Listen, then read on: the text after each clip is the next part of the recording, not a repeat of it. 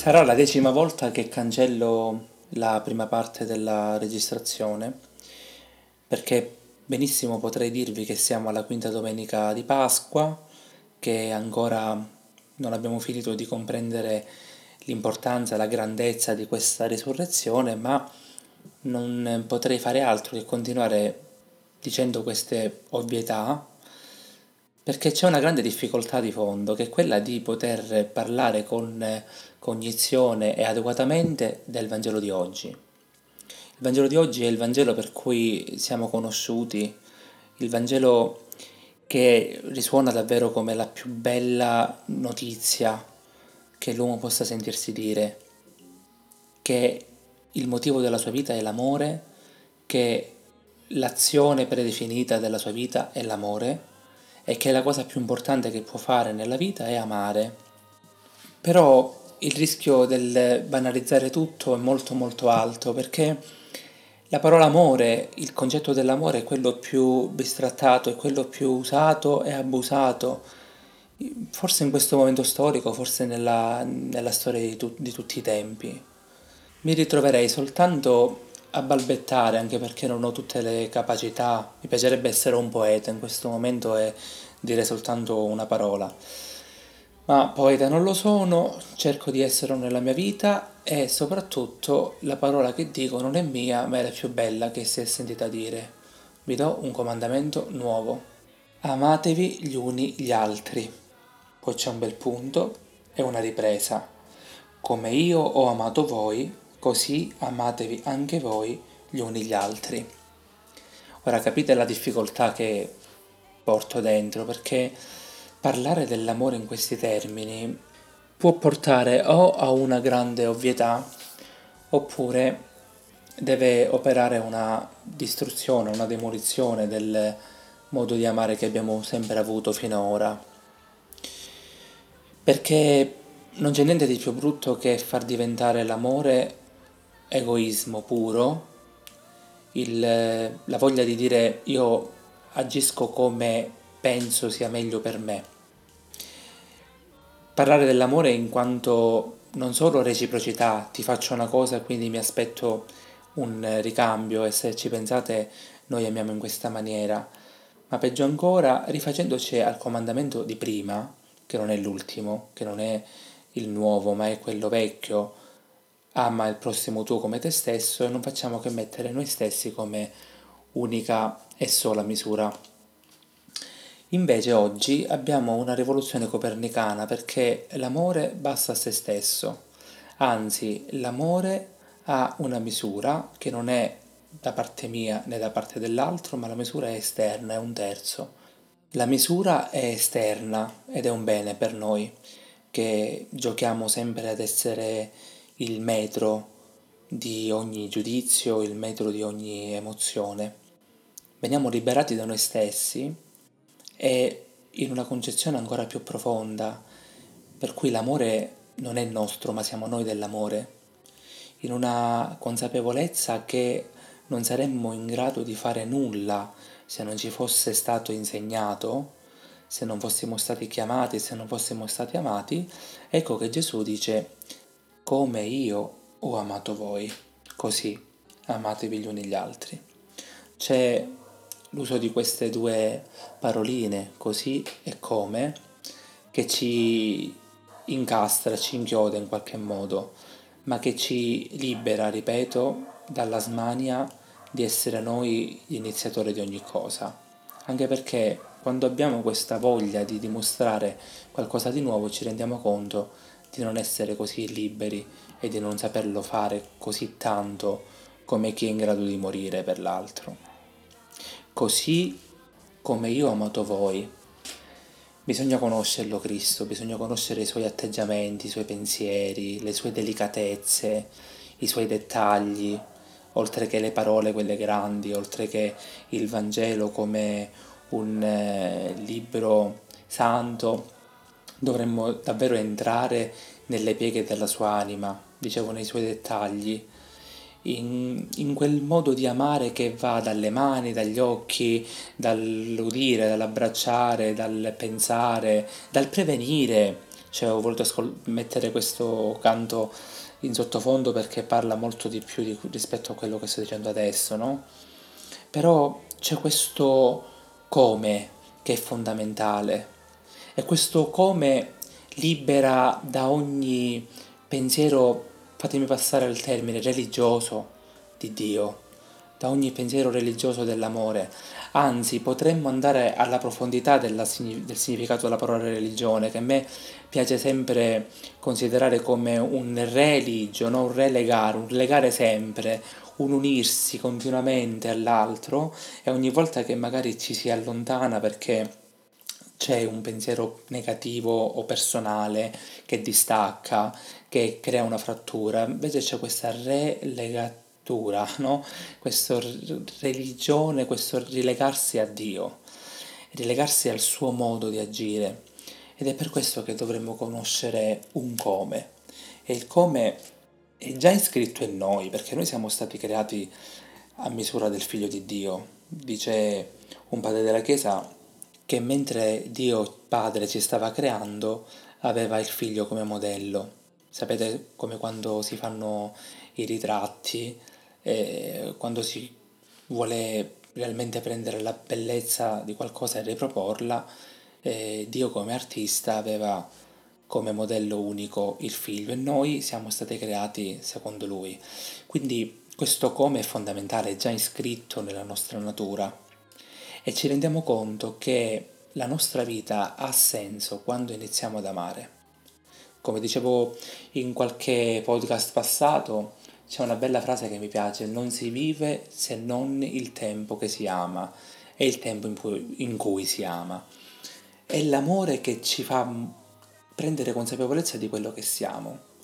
È l'amore che ci fa rendere coscienti di, dell'importanza che abbiamo dentro, dell'importanza che ha l'altro perché l'altro diventa lo specchio di noi e dell'amore che ci fa comprendere che il tempo cambia da un tempo inutile, da un tempo vuoto, a un tempo pieno, pregnante, incinto, dove non possiamo fare altro che portare avanti il meglio di noi e che il meglio di noi avviene quando riusciamo anche a trarre il, me- il meglio di un altro.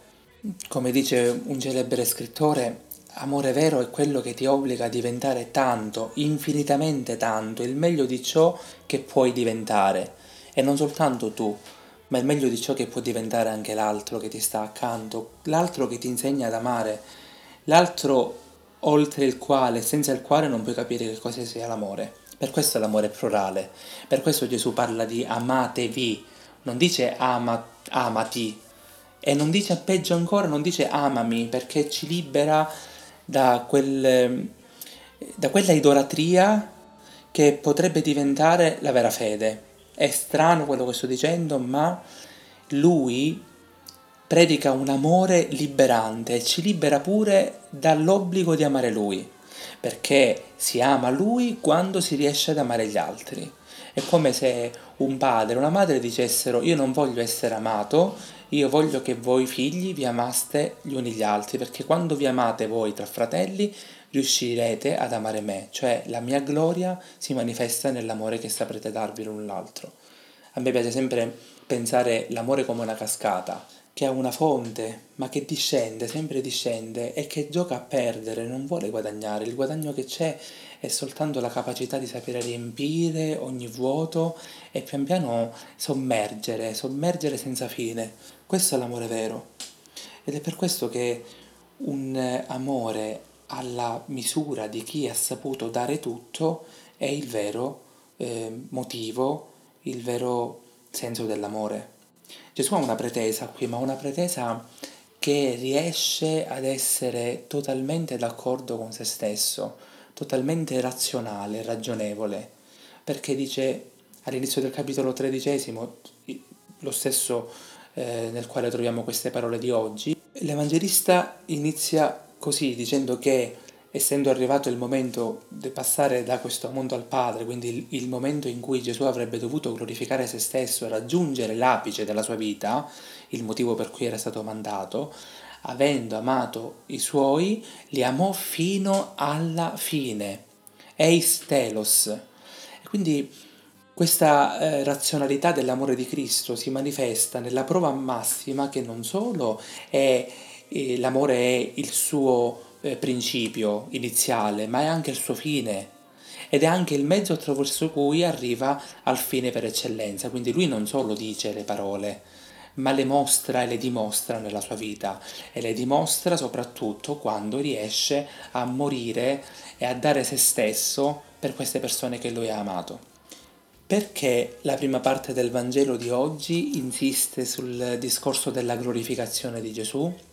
Perché Gesù appena esce Giuda inizia a parlare della sua glorificazione e dice che il figlio dell'uomo adesso è stato glorificato e Dio lo glorificherà da parte sua lo glorificherà subito? Perché questa gloria?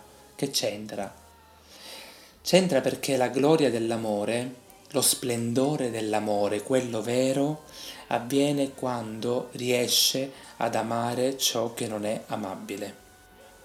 Vi ripeto e sottolineo, il vero amore di Cristo si manifesta già quando sa di essere tradito, quando lascia libero uno dei suoi amati che è Giuda, lo lascia libero anche di tradirlo, di venderlo, di calpestarlo, di non riconoscerlo.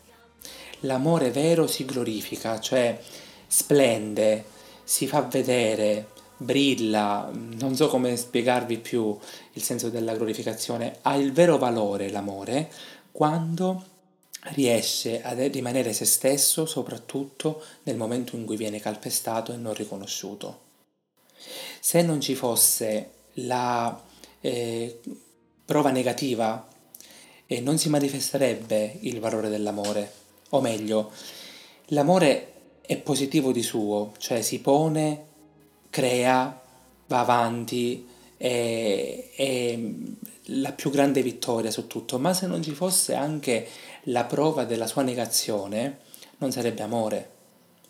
Per questo Gesù viene glorificato a partire anche dal tradimento e dall'azione di Giuda, che poi è l'azione pure di Pietro, del suo rinnegamento, l'azione della sua solitudine quando rimane fermo, stabile. Vi ricordate quando vi ho detto l'amore vince perché, come dice Giobbe, io so che il mio Redentore è vivo e che ultimo si ergerà dalla polvere, no? Il vero amore si glorifica, risplende quando c'è la sua grande negazione e non si lascia vincere. E anche se sembra che la morte lo abbia distrutto, invece no, perché fa comprendere che lui rimane là. Ora per questo chi ama deve pensarci 20 volte, o meglio, prima di parlare di amore, di riempirci la bocca della parola amore, dobbiamo pensarci e capire come sono in grado di rimanere, di agire, di amare, soprattutto quando c'è la negazione di questo amore, perché l'amore che ci insegna Cristo, l'amore che ci insegna Dio, soprattutto in noi che siamo peccatori, noi che siamo delle persone senza una statura, di persone che vanno al migliore offerente, che vendono facilmente, che rinnegano le persone che ci amano solo per un tornaconto personale. L'amore che Dio ci insegna è sapere amare nonostante tutto ciò che noi amiamo non sia amabile. Sapere amare durante il fatto che chi amiamo non è amabile e sapere amare anche dopo il fatto che gli altri, che ciò che amiamo non è amabile. È difficilissimo, ma è davvero l'apice dell'amore per eccellenza, senza confine stiamo ascoltando, senza paura, passando ogni muro, cioè ascoltate queste parole sperando che non me le blocchino e che non eh, mi vietino di utilizzare questo canto meraviglioso. Si cambia il mondo, si cambia se stessi soltanto quando si riesce ad amare fortemente. Si è vivi quando si capisce che è possibile. Che poi guarda, guardate, non vi sto dicendo niente di così nuovo, eh, perché se pensate un po' a una madre per i figli, io non posso mai staccarmi, stancarmi di eh, utilizzare questo esempio, una madre per i propri figli ama così fino al delirio, ama se il suo figlio è non amabile, ama e vede sempre il meglio, anche se il figlio le volta le spalle, anche se il figlio le dice lasciami in pace, anche se il figlio le dice io non ho nessuno che mi ama e non voglio assolutamente essere amato da te perché io aspiro ad altro nella mia vita. È possibile amare come Cristo, altrimenti non ce l'avrebbe né detto e davvero il Vangelo più che una buona eh, notizia sarebbe una grande delusione. È possibile, basta volerlo, basta chiedere ogni giorno all'amore di renderci suoi ministri, di renderci capaci di essere abitati da così tanta grandezza. Basta chiedere lo Spirito di Dio. Lo Spirito di Dio è il suo amore, è il suo respiro, è il modo di amare alla maniera di Dio. Questo è lo Spirito. Bisogna saperlo invocare, bisogna saperlo chiedere, bisogna avere quella umiltà che ci fa rendere conto che non siamo noi la misura, che non siamo noi la causa dell'amore, ma siamo dei ministri, delle persone che devono saperlo amministrare, saperlo mettere in pratica, ma fermarsi sulla soglia dicendo non sarei in grado di farlo se non fosse per Gesù che me l'ha insegnato, per Gesù che me lo fa sentire così fortemente dentro, se non fosse per Lui che non mi dà pace fino a quando io non vivo la misura per cui sono stato creato se ci pensate, i momenti in cui ci sentiamo frustrati, ci sentiamo a terra, sono i momenti in cui non ci sentiamo all'altezza, ma all'altezza di cosa? Di raggiungere chissà quale eh, grande eh, ruolo lavorativo, no. Quando non ci sentiamo all'altezza di amare come dovremmo, di amare e nella nostra vita e nella vita degli altri e in quello per cui siamo stati creati, amare la vera statura di noi, il vero motivo della nostra essenza, della nostra esistenza. Allora chiediamo al Signore questa capacità, la capacità di saperci liberare da ogni dipendenza, da ogni atteggiamento che costringe noi e può costringere anche gli altri, dalla paura di non essere amati, di non essere abbastanza, solo perché magari finora non abbiamo trovato qualcuno che ci accoglie per quello che siamo o perché non siamo stati ricambiati. Chiediamo la capacità di saperci amare a partire dalle cose belle, dalle cose semplici, dalle cose che sanno di rispetto, che sanno di bellezza, che sanno di, di pulizia, quella bella, no? E poi piano piano sapere addentrarsi nella conoscenza di ogni piega di questo amore, non sessualizzandolo per forza, non facendolo diventare invece un atteggiamento che vuole eh, carpire l'altro, che lo vuole strappare, che lo vuole eh, in un atteggiamento rapace tenerlo per sé, no. L'amore è libertà, l'amore è vita, ma l'amore deve essere anche vissuto nella donazione totale, perché se è soltanto in una donazione parziale, se è soltanto in una vita fino a un certo punto, se è nel sapere versare il proprio sangue eh, a condizione, non è amore. Invece un amore totale come quello di Cristo ha soltanto come ricambio la felicità, la vera pienezza del cuore, il sentirsi veramente al proprio posto nella vita e soprattutto avere il coraggio di fare nuove tutte le cose, come lui ci dice. Il coraggio di cambiare tutto per non sentirsi più braccati, incatenati. Il coraggio che avviene da una consapevolezza, non essere soli, ma sentirsi dire così come io ho amato ama anche tu. Ama il mondo, ama gli altri e trova in tutto ciò che vivi la parte migliore di te stesso, quello che forse hai intravisto, quello che hai lasciato nel cammino, quello che vuoi riprendere. Ma ricordati che l'amore vero è quello che ti obbliga a diventare tanto infinitamente tanto il meglio di ciò che puoi diventare, perché sei stato creato secondo quel modello meraviglioso che è Cristo. Tu guardati allo specchio e scruta in te la presenza di Cristo, il modello di quell'opera che tu sei destinato a diventare, colui che non solo ti mostra cosa sia la vera felicità, ma che ti ha dato l'unica istruzione da vivere per non solo cambiare te, ma cambiare il mondo.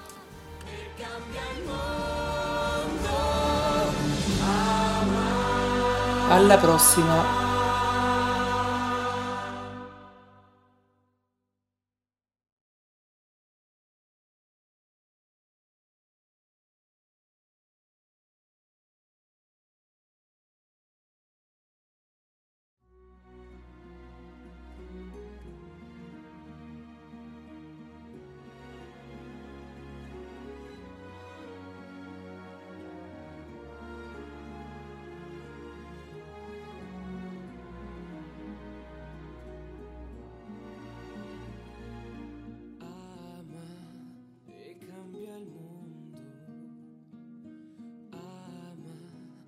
Accendi il buio, grida la tua presenza.